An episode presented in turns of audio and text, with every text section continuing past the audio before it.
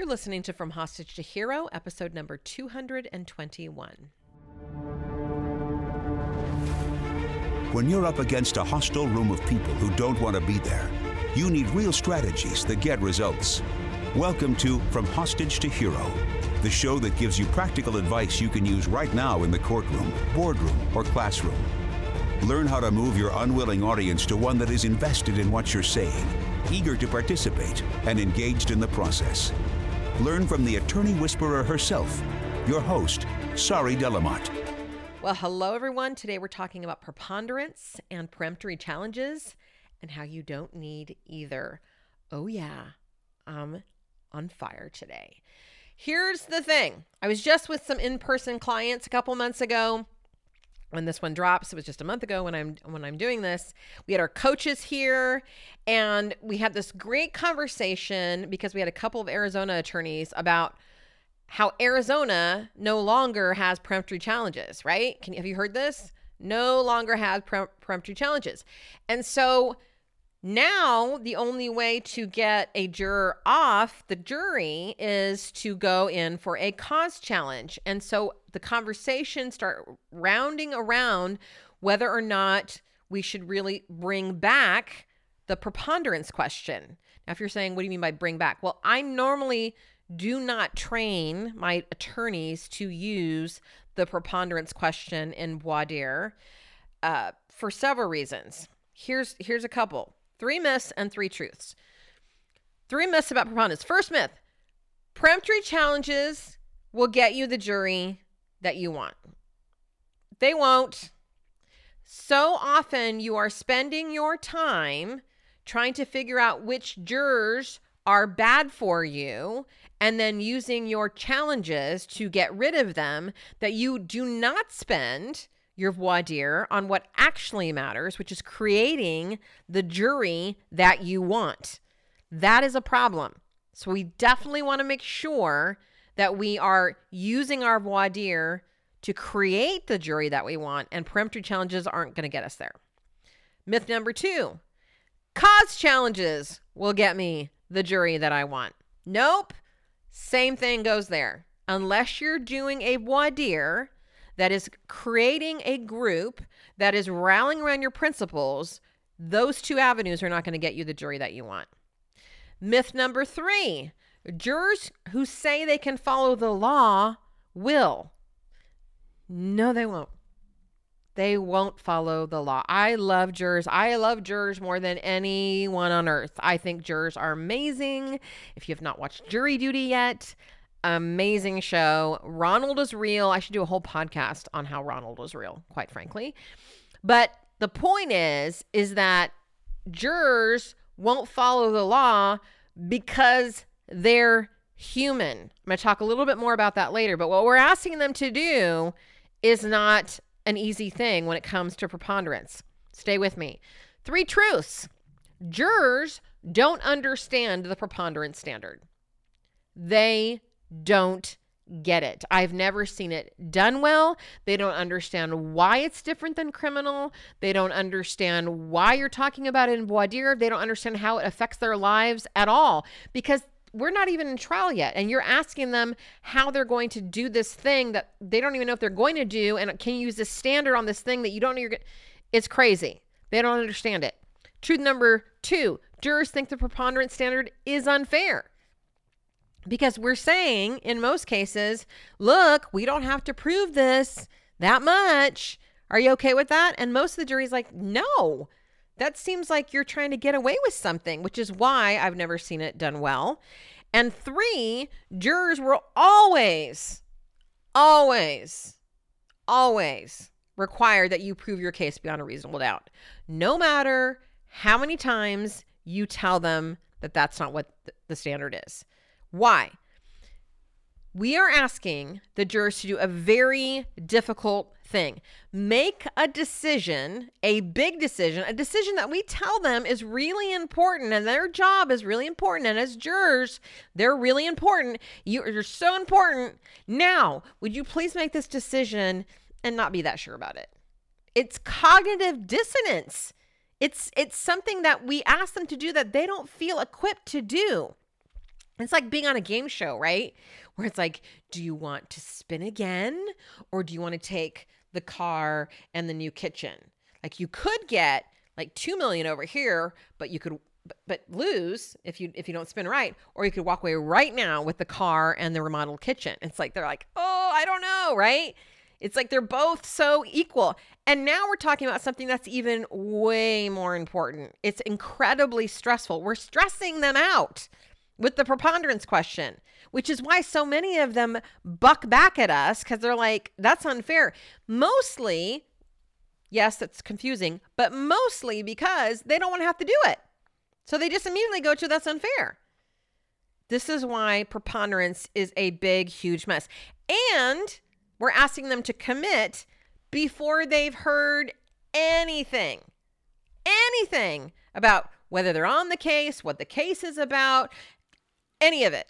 We're saying, will you commit to using this tool for this job that you don't even know what the job is? It's like, will you use this this chainsaw? And you're like, for what? Well, I can't tell you that yet. But will you promise to use this chainsaw? Yeah, what am I going to use it for? I can't tell you yet. You but but, but the chainsaw is what you the judge can tell you, you have to use a chainsaw and you can't use you can't use like a, a handsaw or a chisel you've got to use the, the this are, are you okay with that and they're like i i guess i don't know they don't know anything. Now back to our clients that were here. We tried anyway.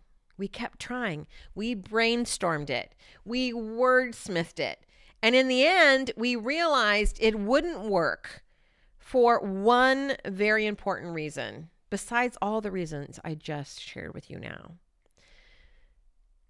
H2H is about how you stand on the side of the right and how that most jurors are with you because you are principle based and principles are something that 99% of people believe. And we believe because you stand on the right and because your cases are principle based, that the jury will solve your problems if you let them, if you give them the the empowerment and the trust, they will carry the day for you. But your training is all about deselection. It's all about dire is to go in there and find out which jurors cannot be fair and impartial. And on its face, that's true. That is what dire is technically for. We're reframing that. And so, with that comes a change that has to happen in your thinking and your brain, right? We're going in there and we're taking a process that doesn't work I mean, go back and and listen to my podcast on trying to get a fair and impartial jury. It doesn't work. The process, the way it's designed, will never work because we cannot ask people who know nothing about whether they can be fair and impartial and then believe what they have to say. It doesn't work. And so we're reframing that process. We're sharing the principles with the jury. In fact, they're sharing them with us and we're getting that out in the air and then finding out yes who doesn't belong in the group but the group is now more empowered starting in dire so why didn't it work when we were doing all of this it didn't work because we were coming from fear and that is not something that we do in h2h i love an intellectual problem as much as the next person but it didn't work because we were coming from fear. We were trying to take an intellectual exercise and it wasn't working because we were doing it out of fear. Oh my God, Arizona no longer has peremptories. Oh my God, what are we going to do? Uh, how do I do cause challenges? All of the things. So when we calmed down and we realized that, we came back to what we said, which is we don't need preponderance. We don't even need peremptory challenges. Because what we are there to do is not deselect jurors. Our job, as far as H2H is concerned, is to go in there and let the jury solve, solve our problems by give, letting them give us the principles that we know at advance what they are, forming that group and trusting them to become the heroes we know they can be. So, what do we do? we do a kick ass dire. That is really the answer when you don't have peremptories. And even if you do, we do a kick ass dire. Peremptories to me are a safety valve. They're a nice thing to have, but we don't need them because we know how the fuck to do dire around here. Same with cause challenges, right? So many people think dire is all about how many people can I get off for cause. It's like this badge of honor. People ask me all the time, they're like, well, what's your method of doing cause challenges? I'm like, I don't have a method of doing cause challenges. How the fuck do I know how to do cause challenges? That's not part of my method. Y'all been trained how to do that. So go and do it. And I'm not saying you never use cause challenges. Sure, it's a great thing to have. It's a great tool to have, but we don't have to have it if you do a great voir dire. Now, unanimous verdicts in some crazy ass states, yes, it's much more than a nice thing to have. I'm talking in general, where you don't need a unanimous verdict. You know, I, w- I was just asked to work with a trial team, and the fear was, you know, they had won in the legislature on some great things for trial lawyers in general, but in that process, the media had done quite a number on the reputation of trial law and trial lawyers and the whole tort reform piece. And so they wanted me to come in and like, how do we now do voir dire knowing that all of the people out in our jury pools are believing and thinking that we we are the reason why doctors are leaving the state. And so I said, well, here's the thing to recognize. The jurors that you're worried about are not the jurors you should be worried about. The only jurors that we care about are the jurors on the day of trial. And the only thing that's going to matter with those jurors is the voir dire you do that day. I started with a CTFAR model, right? So, what's the circumstance? The, the media said X about trial lawyers. The media said trial lawyers are the reason why doctors are leaving the state. That's that's a fact. It's something that happened. All right. So what's our thought about that? Well, thought is is oh my god, the jury's uh, pools are all poisoned, right? So what feeling does that cause? Fear. And what action do we take when we have fear? We settle more cases. We don't go to trial. We're scared of our juries. And what result do we get? We're not going to trials. We're not getting any results, right? We're not holding people accountable. We're not doing the things that we know are important for trial lawyers to do. So then we ha- we did this is the first thing we did that day. Second thing, what's our model we want to think? Circumstances the same. Media said trial lawyers are the reason why, or, or trials are the reason why doctors are leaving the state. What do we want to think? That jurors want to live in safe communities. What feeling does that create when we believe that there are jurors that want to live in safe communities? All jurors want to live in safe communities that gives us a feeling of calm, of groundedness, of confidence. And when we feel that, what kind of actions do we take? We go to trial. And what, what results do we get? We get results because we're holding people accountable. It's a mindset. That's why you're trying so hard. That's why we tried so hard to make preponderance work until one of my coaches is like, here's why it's not working. We're coming from fear. We're trying to solve the problem of Arizona doesn't have peremptory challenges anymore. And that's when we realized that's not a problem. It's never been a problem. The solve is always going to be to do a great kick ass dire.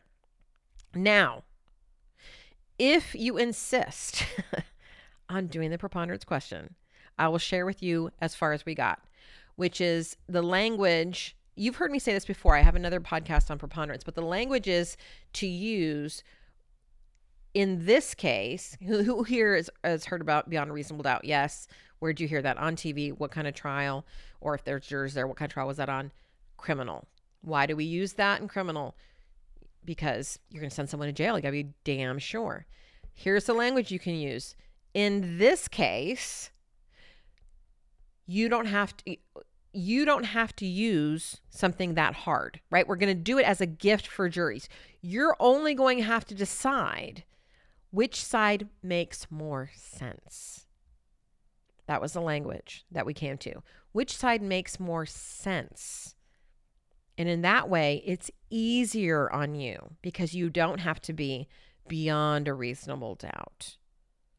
how many of you would be willing to judge this case based on that standard? Which side makes more sense? Now, at that point, I have cognitive dissonance because the juror's like, why are you asking me if I'd be willing? It sounds easier. So it might just be something that you tell jurors. Again, we're not using it for cause, which is why I, again, like saving it for closing. Tell the jury in closing, when you tell them how to do their jobs, that here is the easy part. You don't have to be totally sure. You just have to decide because there it makes sense to tell them this is a standard. Here's the tool you're going to use to do this job that you now know what the job is. It makes so much more sense over there. You still want to use it as a gift you're giving to the jury versus something you're asking to get away with. We only have to prove versus you only have to decide based on this standard. But I wanted to share with you that whether you have peremptory challenges or not, whether or not the judge shut down your cause challenge, you don't need preponderance, you don't need peremptory, you don't even need cause challenges in most cases. That's there's a caveat with that. What you need is a kick voir dire. Focus your time there, and you'll find that most of your problems, if not all of them, the jury will solve for you. All right, talk next week. Have you ever wished that you knew what the jury was thinking? Well, grab a pen and paper because I'm about to give you instant access to a free training I created for plaintiff trial attorneys called Three Powerful Strategies to Help You Read a Juror's Mind. It's going to help you to understand what the jury is thinking so you'll feel confident to trust them and yourself in the courtroom. Ready for the address? Go to sariswears.com forward slash jury. Enjoy!